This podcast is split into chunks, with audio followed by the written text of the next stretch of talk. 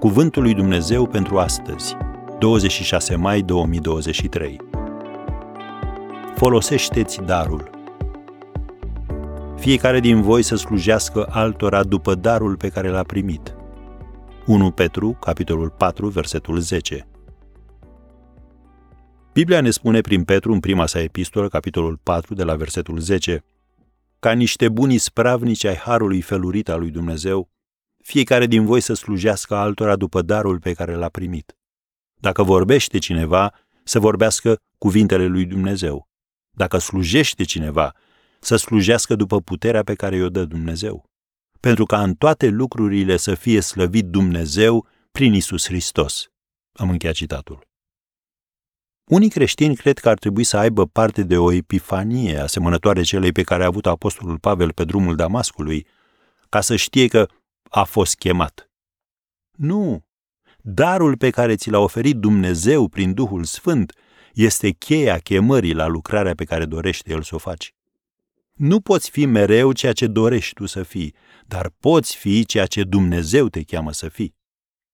Ce îți place ție să faci cel mai mult și faci bine? Este cumva muzica punctul tău forte?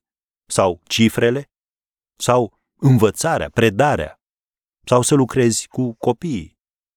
Fiecăruia îi se dă arătarea Duhului spre folosul altora, scrie în 1 Corinteni 12, versetul 7. Asta înseamnă că unele lucruri pe care alții le consideră plictisitoare pentru ei, pe tine te vor energiza și te vor motiva.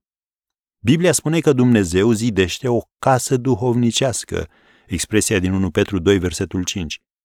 Iar în ea, în această casă, există un loc și pentru tine.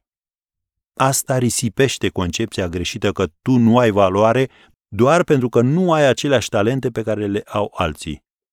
De asemenea, îți definește responsabilitatea reală de a distruge mitul că tu trebuie să faci totul. Scopul tău trebuie să fie acela de a rămâne în interiorul granițelor planului pe care îl are Dumnezeu pentru tine. Vezi 1 Corinteni 12, versetul 27. Așadar, în loc să-ți plângi de milă pentru competențele pe care nu le ai, despachetează darul pe care ți l-a oferit Dumnezeu și pune-l la lucru.